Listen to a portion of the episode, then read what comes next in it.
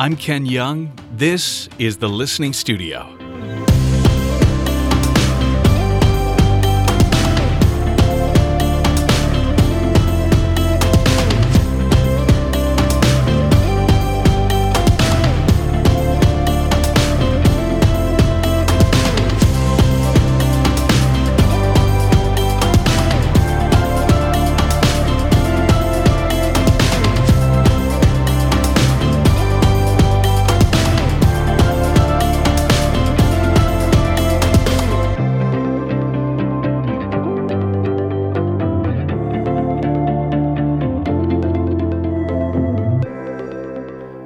Normally, this is where I would introduce my next guest, but today I am in between scheduled interviews, and I thought it would be the perfect opportunity to just say hello and take a few moments to chat with you. So this time, it's just you and me. And let me start out by saying that I'm not very good about talking about myself. Um, in fact, I'm regularly reminded that I'm a little bit too modest sometimes and a little soft spoken, something I'm working on. as a host of a podcast, that's something you got to be good at. But today is National Coming Out Day, and I wanted to try to translate my story and talk a little bit about my inspiration for this podcast. Today is National Coming Out Day. It's an LGBTQ awareness day that started in the United States in 1988. The original idea was grounded on the most basic form of activism being coming out to family, friends, and colleagues and living life as an openly LGBTQ person. The concept is that homophobia thrives in an atmosphere of silence and ignorance, and that once people know they have loved ones who are LGBTQ, they are far less likely to maintain homophobic or oppressive views. And while coming out may be a positive experience for some, it can be a very painful experience for a lot of people. My story of coming out started when I was in my early 20s, but even before that, my mom knew I was gay before I did. she loves telling the story about how we were driving in the car when I was in my late teens, and she looked over and asked me, Do you think you might be gay? And I lashed out at her, No? Why do you think that? Who else have you told? I was absolutely mortified, and it's quite funny to look back on now. But this was the late 90s, and it still wasn't as easy to come out as it is now. We didn't have a gay straight alliance in high school, but I had family that loved me and educators who supported me, one of which was Tom Biddle. Not only was Tom a huge influence on my love of broadcasting, he also knew that I was struggling with Tourette's syndrome and with my identity at the same time. Tom was the teacher of our broadcast class, BCTN, at Bear Creek High School. BCTN stands for the Bear Creek Television Network. Tom was gracious to let me lay down on the couch in the dark studio between my classes. It was a chance for me to catch my breath and decompress. Tom knew that, and I'll always be thankful to Tom for his guidance, not only as an educator, but as an LGBT role model.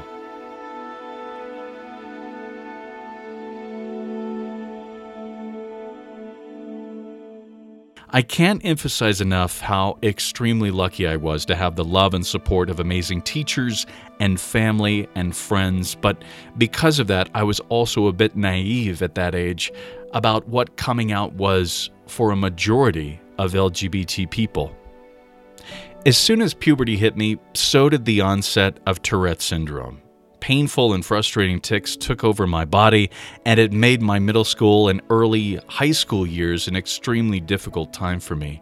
Not only was I trying to grapple with the feelings I had for other boys my age, I was also trying to, to navigate the cruel jokes, the laughing, the bullying.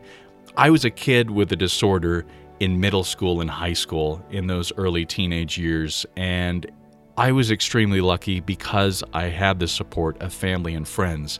Having support is so crucial. As I talk about all this with you, I'm reminded that next Thursday is Spirit Day. Millions Wear Purple to support LGBTQ youth and to remember those in our LGBT community that we have lost, like Channing Smith, a junior at Coffee County Central High School in Manchester. He committed suicide after explicit messages between him and another boy were blasted on social media. LGBTQ youth are four times more likely to commit suicide. Let us also not forget the 20 women in the trans community who have been murdered in 2019. I know that it's easy to scroll past the stories that spotlight LGBT issues on social media. We'll see them and we'll scroll past them. We get that sinking feeling, but sometimes we just keep scrolling. When we see stories of our trans sisters of color being murdered, youth bullied to the point of taking their own life, the anniversary of the death of Matthew Shepard. But thankfully, someone is willing to share those stories on social media. Thankfully, there are those out there who have the courage to tell their own story and stand up for what's right for our community. It's important, as painful as they might be, that we recognize those stories. Visibility matters. These are two words that I've seen a lot lately. Visibility matters. And that is emphasized tenfold, I believe, on National Coming Out Day. No one truly knows what everyone has been through or is currently going through in their life, either as an LGBT youth or someone who still hasn't told a soul about who they really are as a person, or maybe they're an adult that came out later in life. There are a lot of stories that might not ever be told. I sometimes think about many stories that LGBT people never shared. They remained in the closet for their entire life. And they took that story with them when they died because the threat of losing their job, losing their house or their family, or even their life was very real to them. Our LGBTQ elders came out and shared their stories and stood up for the rights of future generations. They believe that their story would help change the minds of others, and in many ways, our world is so much better than it was for our LGBT elders 20 or 30 years ago. I've been truly inspired by each and every one of my guests on this podcast, their authenticity and their willingness and courage to tell their story. I've realized why it's important that we continue to share our stories, not only with the world, but within our own community. We must never forget where we came from. It's crucial for future generations to understand what life has been like for us at this point in history both the struggles and the triumphs. We're at a time in our history where we need people to be authentic and courageous, and we're also still facing inequality even in 2019. As of today, the Supreme Court has been hearing three cases on whether it is legal to fire workers because of their sexual orientation or gender identity. Experts say that this sets the stage for a landmark civil rights ruling that will serve as a true test to where the nation stands on LGBTQ rights. Today, in 2019, there are still over 20 states where LGBT people can legally be fired for who they are. Today, in 2019.